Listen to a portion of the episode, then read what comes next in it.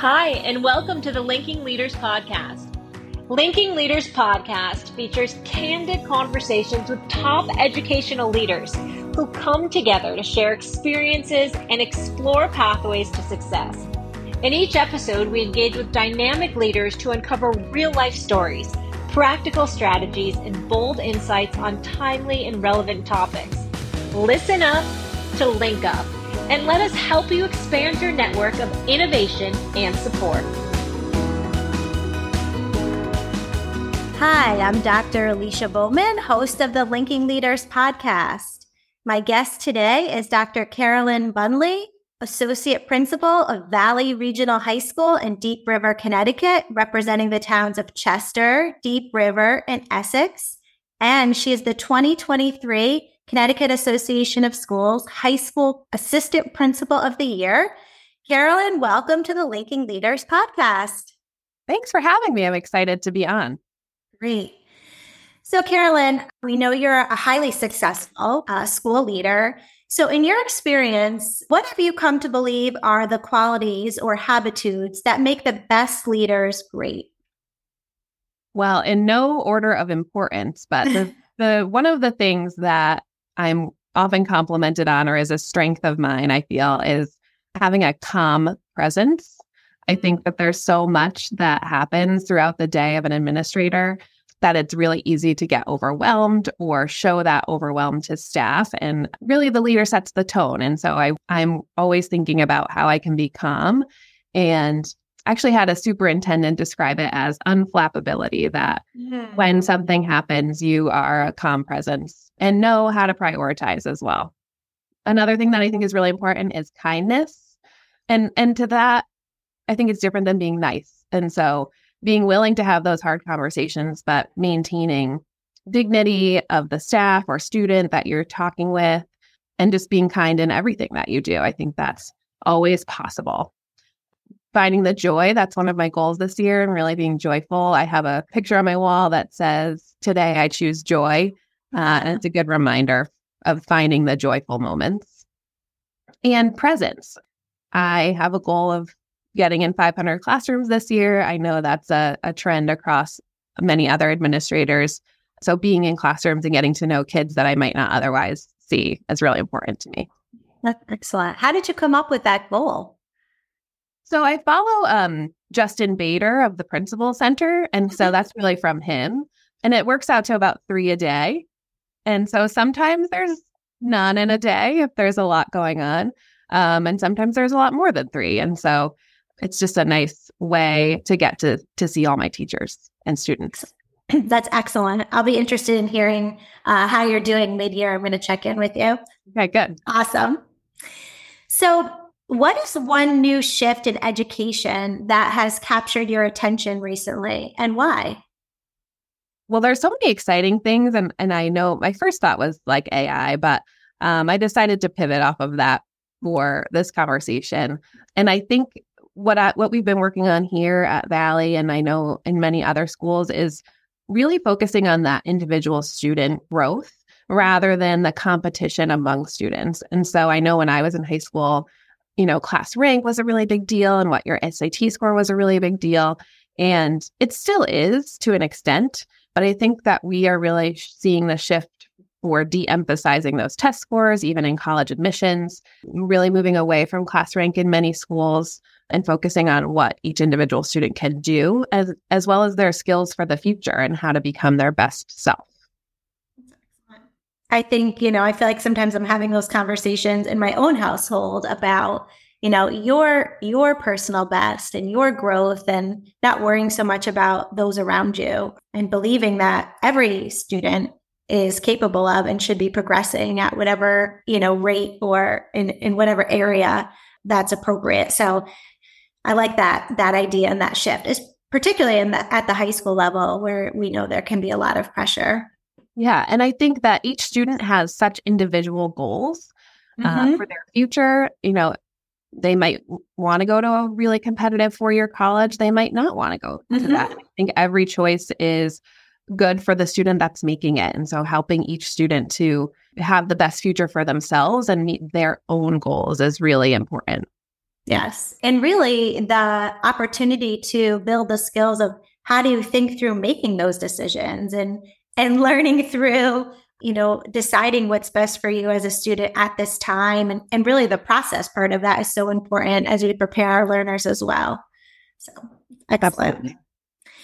so we know carolyn that your leadership style is an all-in approach. That's how it's been described and maybe even uh, unflappable. But with that said can you share with our listeners one or two strategies for successfully managing the many roles that you have while being all in well, it's it's nice that Justin Baeder's already come up in this conversation because I just get his emails and there's a lot about managing the email overwhelm or the paper overwhelm and and some really specific strategies. So I do recommend getting his emails. So I try to get to inbox zero at least once a week. I know that's a big ask and sometimes it doesn't happen, but I really try to limit what's in my inbox. And to do that, I mm-hmm. use a to-do list app called I use Things 3, but it's really similar to To Todoist if people are familiar with that.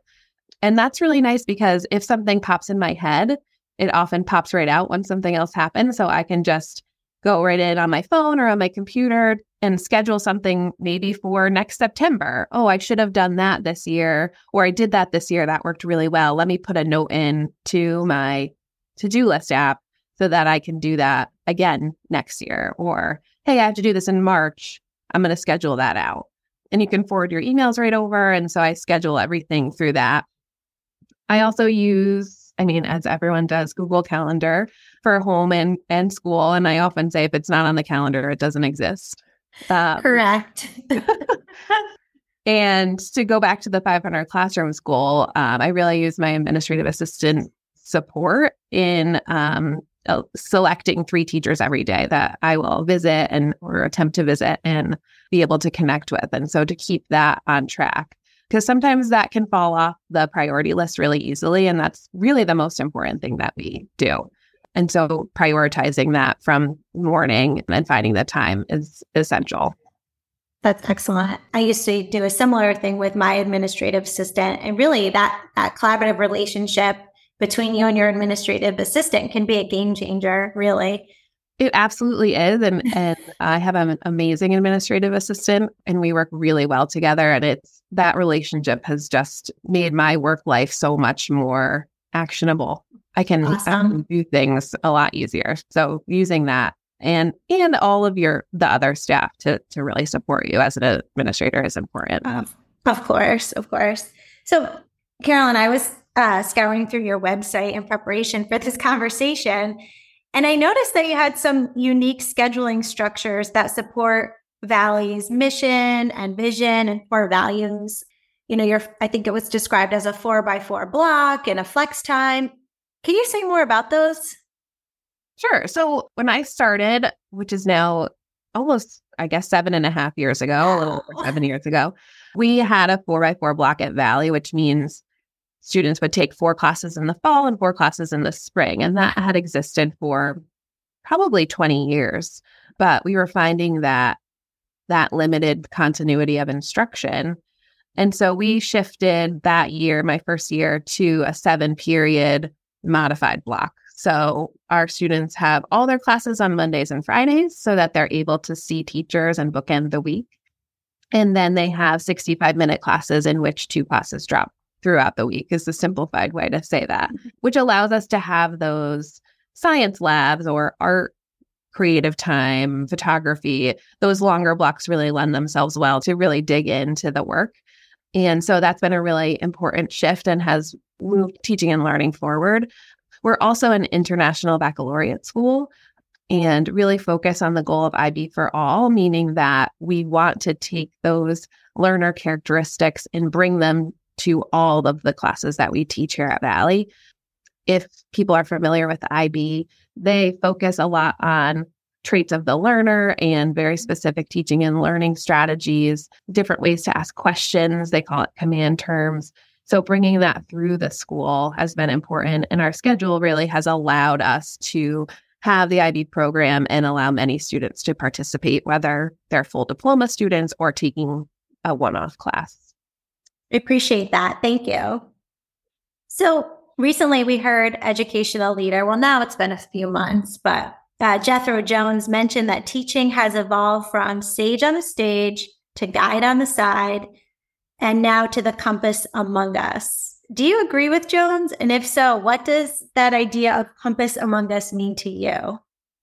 Well, first, I do agree to an extent, but I find the best teachers really shift between those modes depending on what they're doing in the class, what the objective is, what what's their essential question, and what part of the unit are they at. So sometimes direct instruction or the sage on the stage is the best model for what they're doing in the class.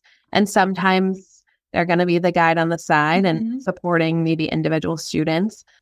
And then sometimes they're going to be in the compass among us role where where students are really directing the learning and they are pushing them back on the right course. So to me that that mode would look like working with students, really allowing choice in assessments and projects, thinking about authentic tasks and critical thinking, student designed lessons or having them teach each other, and really allowing students to take risks. That's one of those IB learner traits that's promoted. And risk taking, if we go back to the whole competition among students, that can be scary because maybe they're going to get that A plus if they take the risk. And so promoting that as a teacher, I think fits the compass among us role. I love that. And and yes, risk taking, it seems like, oh, let's just open it up and take risks. But it's really a skill that has to be facilitated and it has to really be a core value of that classroom or that setting where kids know that they're going to be supported and that it's a trusting environment and that it's okay. And like mm-hmm. those are some of the best learning experiences where we learn how to persist or fail forward or you know, that's some of the our, our best moments of, of learning. So are you ready for the ignite round? You're gonna enlighten us at rapid speed, Carolyn. I'll try to be rapid. Okay. All right, here we go. So who inspires you or who are you following lately? I really love Adam Grant. He's a business leader, influencer. His Instagram is one of my favorites. So he has some really good quotes about leadership, and, I, and leadership's common across all careers, a lot of it. So I love Adam Grant. I was actually listening to his podcast yesterday about rethinking uh, vacation and, and time off in org- organizational settings. And he was, you know, looking at the research. So I would agree with that. Sometimes it's nice to turn to professionals outside of education to think through leadership or organizational things. Yeah. So thank you. Can I add uh, one more? I know it's a oh, of course you can. this is a throwback to my dissertation, uh, which was about how principals create trust. And so the book I used the most was called Trust Matters by Megan Tschannen-Moran. And it's specifically about trust in schools. And so I just wanted to throw that one in because that's close to my heart because I read it very closely. Awesome. Um, if you were to pick one or two of your best compressions, so like a, a, condensed thought or a saying that you find yourself returning to or saying often to your faculty and staff, or, or maybe people in your personal life, what would you say one or two of them are? The first is accept the things you can't control. I especially found that helpful during COVID uh, times, but it's yeah. true all the time. And linked to that, I can always control my response.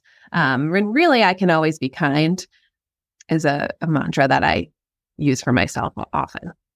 And that kind of goes back to what you were talking about before, and that your ability to stay calm, a calm presence, which we knew as leaders that also builds trust, which you spoke to, but also modeling for others that it's going to be okay.